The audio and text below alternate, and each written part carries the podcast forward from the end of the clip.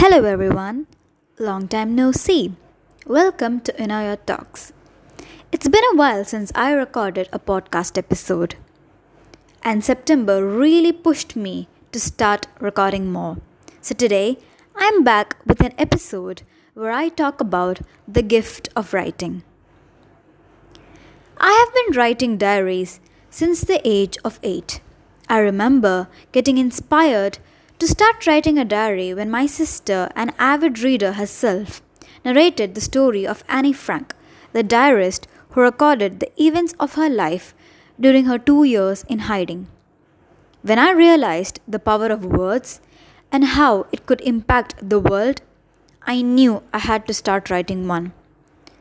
But I did not start writing hoping to change the world or anything. I wanted to write so I can improve the world inside me. I wanted to pour my feelings unabashedly to a piece of paper. In Annie Frank's own words, paper is more patient than man. And it is indeed true.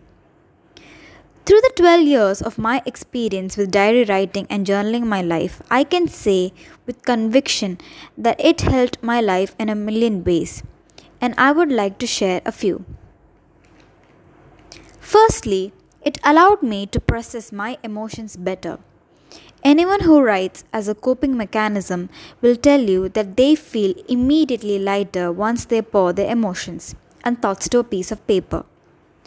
And for someone like me, who has a muddled up brain, writing allows me to compartmentalize my thoughts and to prioritize my thinking into what's important.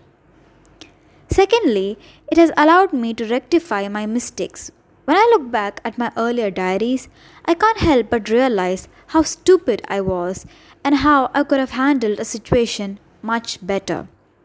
It's like my history teaching me countless lessons. Thirdly, journaling is the best way to be self critical. I have always believed that self criticism and self awareness is the first step towards changing a bad habit.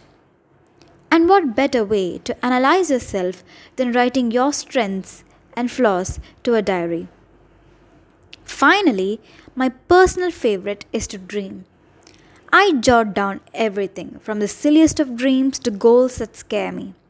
And let me tell you, the power of writing it in your diary, and that is, the dreams written in your diary has a higher chance of coming true than the ones that are not written. Because think about it if you really want something bad enough, you likely won't stop thinking about it. And the thoughts that you can't stop thinking about are the ones that you write in your diary. And eventually, the law of attraction will attract it in your life. I have had plenty of moments that has given me goosebumps where the things I have written down have come true. So yes, write them, pray for them, work for them, and hopefully God Almighty will grant your wishes.